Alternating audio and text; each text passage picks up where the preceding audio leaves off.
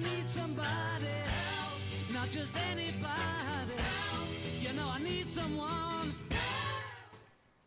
Heute das letzte Mal. Heute das letzte Mal singen die Beatles für uns. Ach, ja, nächstes Mal fangen die Weihnachtspredigten an. Heute das letzte Mal, zehnte Folge, Help-Serie. Und ich habe jetzt mir gedacht, so zum Abschluss, wir reden die ganze Zeit über das Eingreifen Gottes, die Hilfe Gottes, über sein Wirken. Und heute reden wir mal über die Kosten. Was kostet das eigentlich? Ich meine, wenn wir mal genau hingucken, wenn, wenn wir was haben, gesundheitlich, sonst wie, es kostet immer. Egal, ob ich zum Arzt gehe oder Medizin brauche oder in anderen Lebenssituationen Berater brauche oder irgendwas, es kostet alles Geld. Ich weiß noch, vor ein paar, weiß gar nicht mehr, vor zwei Jahren habe ich mir mal einmal die Rechnung vom Arzt ein bisschen genauer angeschaut. Da bin ich aber auf die Welt gekommen. Ne? Also wie der die Minuten abrechnet, ist unglaublich. Ich habe gedacht, das kostet ja alles. Wahrscheinlich muss ich noch bezahlen, wenn er sich seine Fußnägel schneidet das nächste Mal. Der nimmt alles bezahlt. Ist unglaublich. Weil gut, die müssen auch leben, sehe ich ein. Aber ich habe gedacht, es kostet wirklich alles. Und darum ist die Frage berechtigt, wenn wir jetzt ähm, hier für Kranke beten, wenn wir versuchen, Menschen so mit dieser Kraft Gottes so in Verbindung zu bringen, damit wirklich Veränderung in ihrem Leben geschieht, was kostet das denn bei Gott? Was, was kostet das denn, wenn ich jetzt mit ihm irgendwie unterwegs bin und sein Eingreifen erlebe oder erleben möchte? Was, was kostet das? Denn es hat Kosten und ich werde es euch zeigen. Aber ich möchte noch mal einen Schritt zurücktreten, über uns reden. Also wir haben, Claudia und ich, wir haben ein befreundetes Paar, wo die junge Frau recht krank geworden ist, sehr, sehr krank. Und die waren in der glücklichen Lage, bestens versichert zu sein. Und ich habe gestaunt, was dann plötzlich alles möglich ist. Dass man dann plötzlich einen, einen Arzt kriegt, der Professor ist und der der höchst ausgebildete in dem Themengebiet ist und, und, und. Ja, boah, und das zahlt alles die Kasse bei denen. Und die Kasse braucht er nicht mal selber bezahlen. Das übernimmt noch der Arbeitgeber. Unglaublich, voll versorgt, nichts bezahlen und die beste Versorgung. Habe ich erst gedacht, das ist ja wie bei Gott, ne? Alles gratis. Bah. Dann habe ich entdeckt, wenn die aber zu dem Professor fahren, dann kostet das schon was. Nur das sind Sachen, die wir gar nicht so in Rechnung sehen. Erstmal haben die eine Fahrzeit von drei Stunden, ein Weg, bis sie dort sind. Das ist so weit entfernt und die Termine liegen meist so blöd, dass sie die Kinder allein zu Hause lassen müssen, das heißt eine Betreuung brauchen. Und weil das so weit ist und die Termine so liegen, müssen sie sich meistens noch ein Hotelzimmer nehmen, damit sie da auch übernachten können. Das heißt, es ist schon irgendwie was dabei, was dann plötzlich es ist zwar gratis, aber irgendwie auch nicht. Es kostet schon so diese Soft-Costs, diese, diese Begleitkosten, die irgendwie man immer unter den Teppich so runterschiebt. Und ich habe festgestellt, die gibt es bei Gott nämlich auch.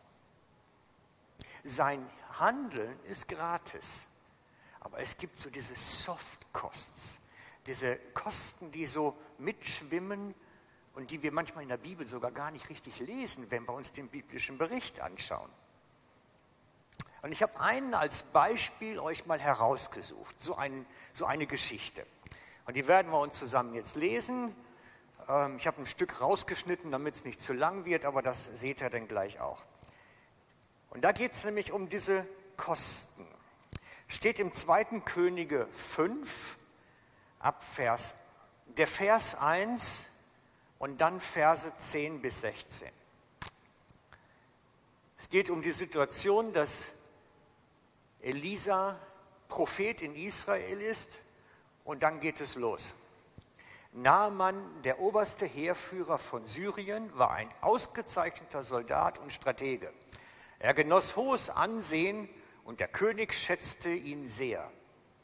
hatte doch der Herr durch Naaman den Syrern zum Krieg über die Feinde verholfen. Doch Naaman war aussätzig. Das heißt, er hatte Hauterkrankungen, möglicherweise bis Lepra, das ist nicht genau abzugrenzen, und war gewöhnlich auch ansteckend damit. Das heißt, solche Leute mussten sich abgrenzen und waren schon recht am Rande der Gesellschaft. Dass der dabei immer noch Heerführer sein durfte und seinen Leuten vorstand und Diener hatte und alles, lag alleine an seiner Position. Wäre er von dem niedrigeren Stand gewesen, wäre der schon längst in einer aussätzigen Stadt gewesen. Aber sie schätzten ihn alle. Und dann geht die Geschichte weiter, haben seine Diener nämlich ihm empfohlen, Mensch, in Israel, da ist ein Gott, der kann helfen. Da musste hin. Da ist ein Gott, der kann helfen.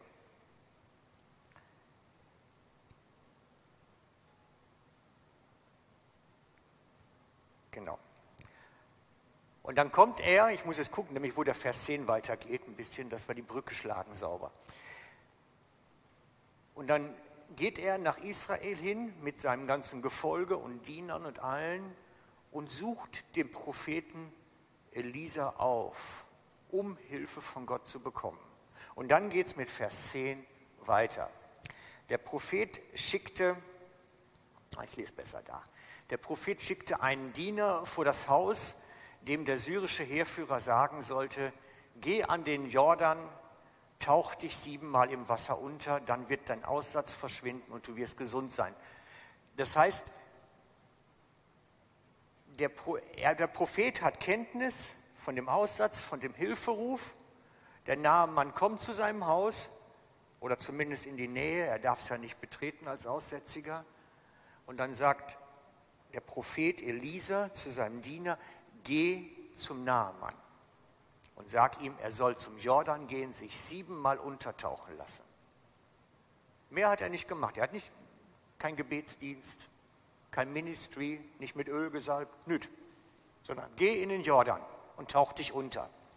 Da wurde Naaman zornig, kehrte wieder um und schimpfte, ich hatte erwartet, der Prophet würde zu mir herauskommen, sich vor mich hinstellen und zum Herrn, seinen Gott, beten. Ich hatte mir vorgestellt, wie er seine Hand über meine kranken Stellen hält und mich vom Aussatz befreit. Als ob unsere Flüsse Abama und Papa, die durch Damaskus fließen, nichts wären. Dabei sind sie viel sauberer als alle Bäche Israels. Kann ich nicht auch dorthin baden gehen und besund werden? Voller Wut machte er sich auf den Heimweg. Doch seine Diener versuchten ihn zu beschwichtigen. Herr, wenn der Prophet etwas Schwieriges von dir verlangt hätte, dann hättest du es sicher auf dich genommen. Und nun hat er dir nur befohlen, dich zu baden, damit du gesund wirst. Dann kannst du es doch erst recht tun. Naaman ließ sich umstimmen, fuhr zum Jordan herüber. Wie der Bote Gottes es befohlen hatte, stieg er ins Wasser, tauchte siebenmal unter und tatsächlich seine Haut wurde wieder glatt und rein. Er war gesund. Also erstmal zum Hintergrund, der Jordan war zu der Zeit, gerade in der Region, so etwa wo das da gewesen ist, wirklich dreckig. Das war eigentlich eher ein Abwasserkanal als ein Fluss. Und ich möchte das nicht im Detail beschildern, aber es gab halt keine Kanalisation und keine Müllabfuhr. Und so sah es in den Flüssen sehr oft aus. Und dass der sagt, also bei uns ist es sauberer, war schon, spricht schon wirklich dafür, dass es wirklich ein Gewässer war. Und dass er sagt, hey, da kann ich auch zu Hause ins Wasser steigen, ist irgendwie für jemanden von seiner Rang und Stand logisch.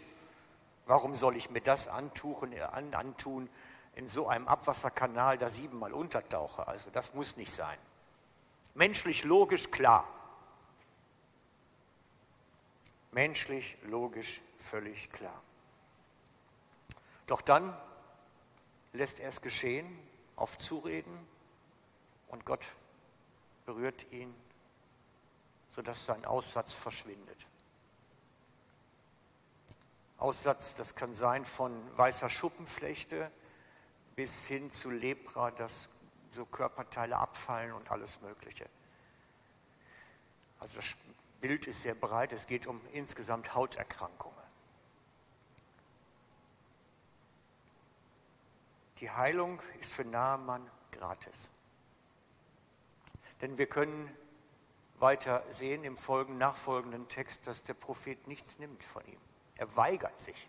Er möchte ihm unbedingt eigentlich noch ein bisschen Gold und Silber und Gewänder und nein, sagt er, ich nehme nichts. Gottes Dienst ist gratis.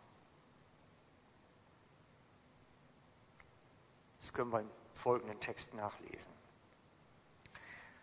Und wenn man genau hinschaut, hat es den Naaman schon einiges gekostet,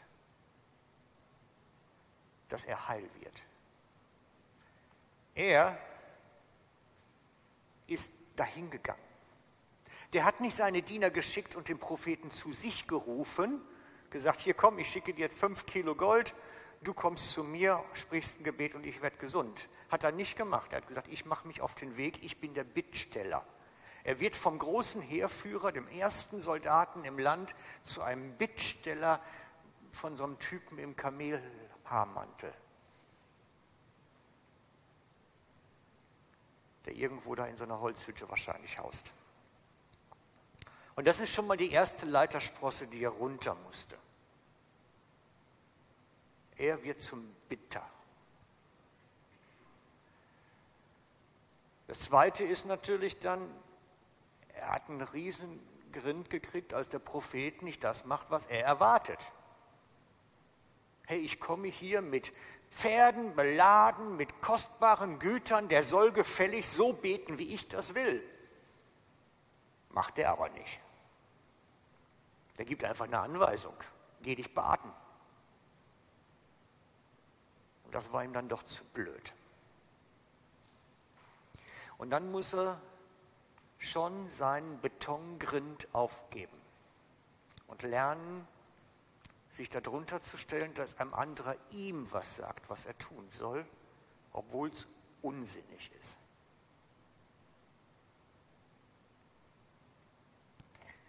Dieser Betonschädel, der ist uns manchmal so im Wege, ne? ihm auch. Der ist uns so im Wege immer, dieser Betonschädel. Wir wissen, wie es geht und so kann es nur sein. Hey, habe ich mir so oft anhören müssen im Leben und oftmals wahrscheinlich auch genauso agiert. Dieser Betonkopf. Wir wissen, wie es geht. Ja. Also, es hat ihn was gekostet. Und nur als er bereit war, diesen Preis zu bezahlen, diesen Soft Costs, diese Begleitkosten, das harte Herz aufgeben, sich auf den Weg machen, zum Bittsteller werden und, und, und, was da alles so mitschwimmt. Erst als er den Preis bezahlt hat, kann er Heilung erfahren. Und das beobachten wir beim Dienst von Jesus auch. Dass er ganz oft den Leuten sagt, ja, Heilung ist eine coole Geschichte, aber hier sind die Kosten. Oder manchmal zeigt es die Geschichte einfach auch nur. Beginnen wir mal mit meinem ersten Beispiel. Die blutflüssige Frau, so heißt das Gleichnis. Unmöglicher Titel, aber egal. Bei Schlachter heißt es die blutflüssige Frau. Es war die Frau, die die Dauermens hatte und äh, elendig daran gelitten hat. Und die dann zu Jesus geht in der Menschentraube und sich an den Rockzipfel des Gewandes hängt. Sie wird heil. Und Jesus sagt, dein Glaube hat dich geheilt. Und die Kosten da drin seht ihr auch. Sich vor allen Menschen zum Deppen zu machen und in den Dreck, weil der Raumzipfel, so, der Rockzipfel ist da unten, da musste sie hin, in den Dreck. Das sind Kosten. Sie muss ihre Scham überwinden ihren Stolz überwinden, sich zum Deppen machen vor den Leuten. Und dann konnte was geschehen. Ich habe mir drei Stück rausgesucht. Zöllner Matthäus oder Zachäus, der Heilung von seinem Leben erfährt. Er hat keine körperliche Heilung erfahren, er hat Heilung am Herzen und an der Seele erfahren. Wann sagt Jesus ihm, deinem Haus ist Heil und Heilung widerfahren? Nachdem er bezahlt hat. Er hat seine Bekehrung öffentlich gemacht, alle Freunde eingeladen und gesagt, hey, ich bin vom Betrüger geworden zu einem, der jetzt freigebig wird, zu einem religiösen, einem, der Jesus toll findet. Er hat sich öffentlich gemacht, er hat bekannt. Er hat es nicht heimlich gemacht, mit Jesus so bei Nacht. Nächste Kosten, als er so betroffen war von der Person Jesus, wie sie mit ihm unterwegs war, hat er begonnen, freigebig zu werden, seinen Betrug in Ordnung zu bringen, zu bezahlen, die Dinge wieder aufzuräumen. Und dann sagt Jesus, deinem Haus ist heute Heil und Heilung widerfahren.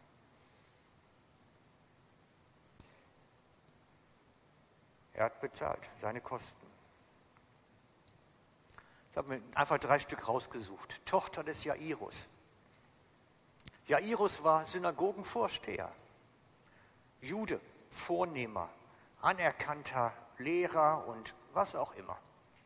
Synagogenvorsteher waren auch meistens Lehrer, sie verwalteten auch die Schule und das Schulwesen.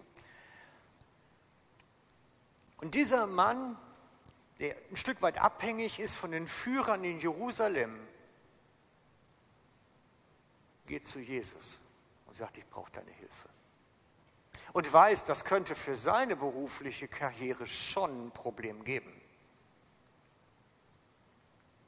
Er bezahlt nämlich mit diesem Hilferuf, dass er möglicherweise selber rausfliegt,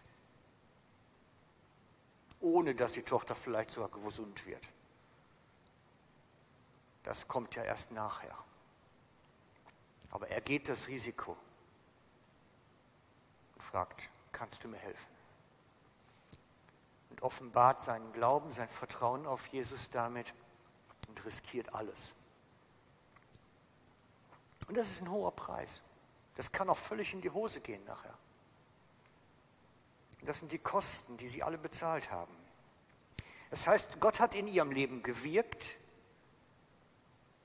Sie haben natürlich nicht mit Geld bezahlen müssen bei Gott, kein Gold abliefern im Tempel oder sonst was, sondern sie haben Softkosten gehabt. Das heißt so Begleitkosten, die unterschwellig sind. Und wenn ihr mal die Evangelien durchlest, so bevorzugt Matthäus, Markus, da sind ganz viele Heilungen drin und Befreiungen, werdet ihr es regelmäßig wiederfinden. Es gibt immer wieder diese Geschichte, die Konfrontation mit den Kosten. Meine, der junge Mann, der ewiges Leben haben will, was sagt Jesus ihm? Gib das, dein ganzes Geld den Armen. Und er sagt, nee, den Preis zahle ich nicht. Es gibt Soft Costs. Warum erzähle ich euch die Geschichte mit den Kosten? Weil wir hier bei uns die Tradition haben, für Kranke, für Bedürftige, für Leute in Krisensituationen zu beten. Wir machen Ministry, ich mache sehr viel Gebetsdienst, ich bin viel in den Häusern unterwegs mit den Kranken am Beten. Und manchmal frage ich mich, warum passiert so wenig? Haben wir so wenig Vollmacht?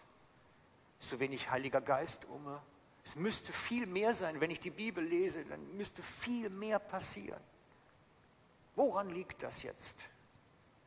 Und irgendwann bin ich auf die Kosten gekommen und habe mich gefragt, sag mal, das sparen wir irgendwie immer aus, das Kapitel.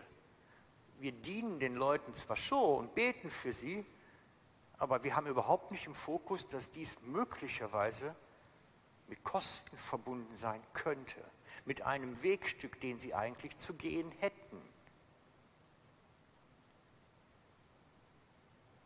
Und ich habe da so ein paar Dinge im, im, im, im Hinterstübli, dass ich dann manchmal denke, warum kommen wir an der Stelle jetzt nicht weiter? Könnte es vielleicht sein,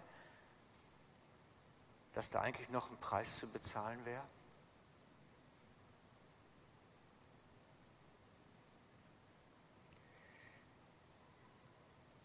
Denn manchmal steht uns Stolz und Scham im Weg. Und wenn wir erst, wenn wir anfangen, über das Problem sprechen zu können, uns zu offenbaren und jemandem mitzuteilen, hey, das ist da wirklich los, dann erst kann Gott die Hand darauf legen. Ich habe gelernt, wenn wir heimlich tun müssen, hat der Teufel die Hand darauf. Da kann nichts passieren. Solange wir unsere Dinge nicht reden können, hat der Böse wirklich die Möglichkeit, damit zu agieren. Es muss nicht jeder hier vorne stehen und erzählen, welche Probleme er hat. Mit Sicherheit nicht. Nur ich weiß von Menschen, die haben große Probleme und können mit gar keinem reden. Und dann weiß ich einfach, da hat der Teufel jetzt Zugriff drauf. Da kann er machen. Denn erst wenn ich diese Schambarriere durchbreche, dann erst kann Gott anfangen zu wirken. Oder ich weiß jemanden, der kann nicht verlieren. Nie in seinem Leben. Immer wenn er das Gefühl hat, er wird betrogen oder wird beschissen oder sonst was, mit dem Kopf durch die Wand, mit dem Betonschädel dadurch, am besten kaufe ich mir einen Presslufthammer und würde noch für 50 Franken wahrscheinlich vor Gericht ziehen.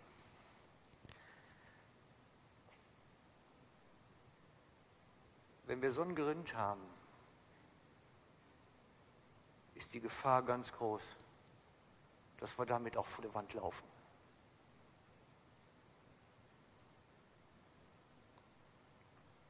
Jesus sagt dazu, wenn dich einer bescheißen will, lass ihn bescheißen, dann gib ihm höchstens noch was dazu. Das tut uns weh, das geht gegen unser Gerechtigkeitsdenken. Aber wisst ihr, was das ist? Das ist Gottes Training gegen unseren Betonschädel.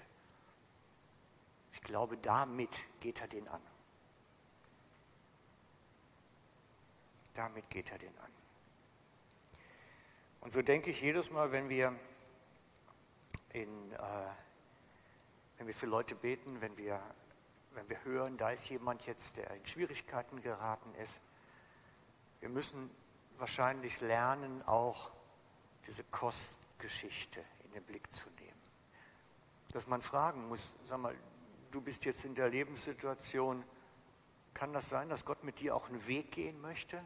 Ein Weg, der etwas kostet, der dich deines Öffnen kostet, der dich vielleicht auch der Zerbruch deines Herzens kostet. Das sind keine tollen Geschichten. Aber ich lerne mehr und mehr, dass Jesus die Leute in dem oftmals herausgefordert hat. Herausgefordert zu wachsen, einen Schritt zu gehen sich zu entwickeln.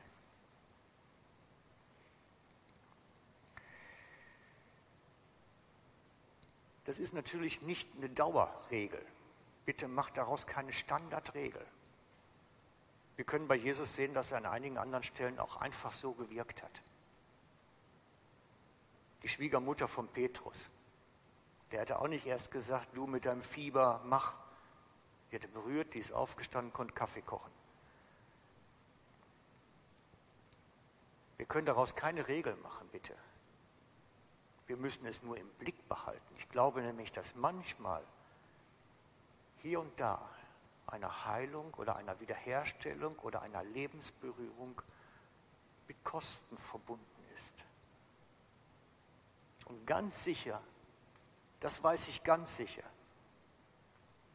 solange wir Dinge verheimlichen, hat der Teufel die Hand darauf dann hat er Macht. Erst wenn wir uns offenbaren können, kann Heilungskraft fließen, kann etwas geschehen.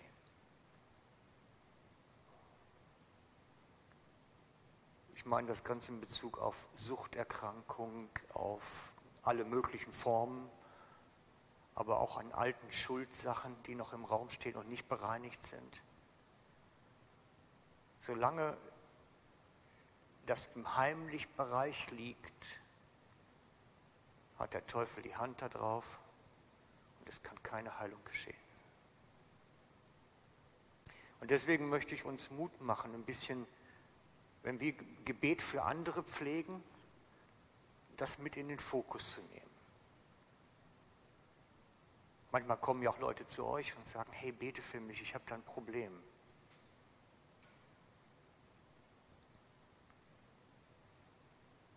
Und ein bisschen differenzierter zu schauen. Das Gleiche gilt natürlich auch für uns selber.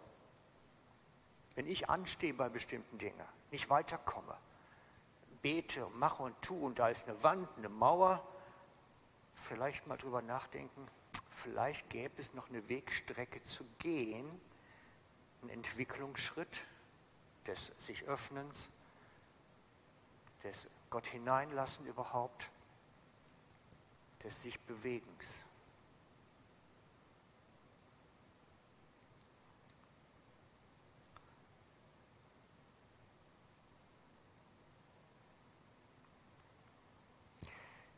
Ich habe euch die Geschichte schon mal erzählt in jungen Jahren, dass ich geglaubt habe, Gott wollte mich in Sibirien haben als Missionar.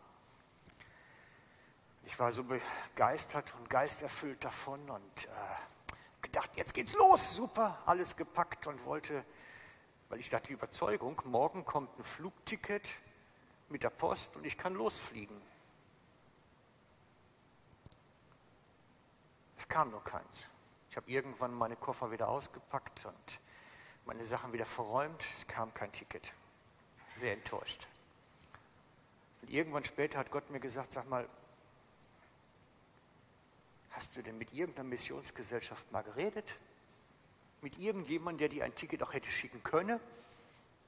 Habe ich natürlich nicht. Ich habe gedacht, das kommt vom Himmel irgendwie. Gott weiß das ja, der steuert das ja.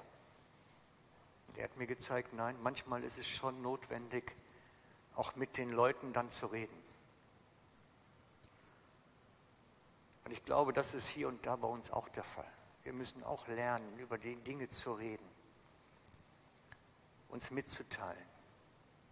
Den Geschwistern, Leuten, die uns helfen könnten, lernen zu reden. Ich möchte jetzt mit euch eine Zeit machen, haben, gestalten, wo wir miteinander einfach einen Moment einfach still sind, vor Gott sind, nicht zu lange und Gott fragen können, hey, da sind, wo sind die Stellen, wo ich anstehe, persönlich? Und könnte das damit zu tun haben, dass das auch noch ein Wegstück noch zu gehen ist, dass das mit diesen Soft Costs verbunden sind? Muss ich etwas tun noch? Ist da noch ein Schritt für notwendig? Weil das sind so die Fragen, die wichtig sind. Wir haben es zum Beispiel so, dass Leute natürlich hin und wieder immer wieder eine Arbeitsstelle zum Beispiel suchen und wechseln wollen. Ja, wir haben zum Beispiel den Fall von Efi gehabt, dass die Arbeitsstelle zu der Person kommt. Aber das ist dann eher der ungewöhnliche Weg, dass sowas vom Himmel fällt. Gott wirkt dann oftmals auch, indem ich mich auf den Weg mache.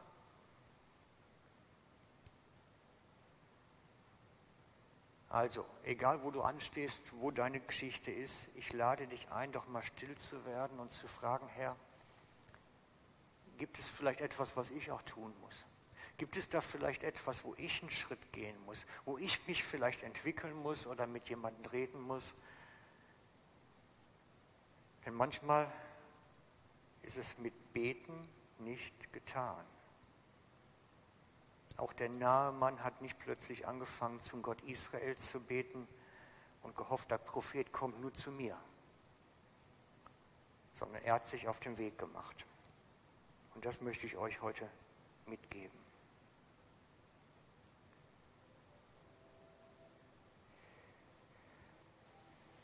Jesus, und wir laden dich ein, komme du jetzt mit deinem Heiligen Geist.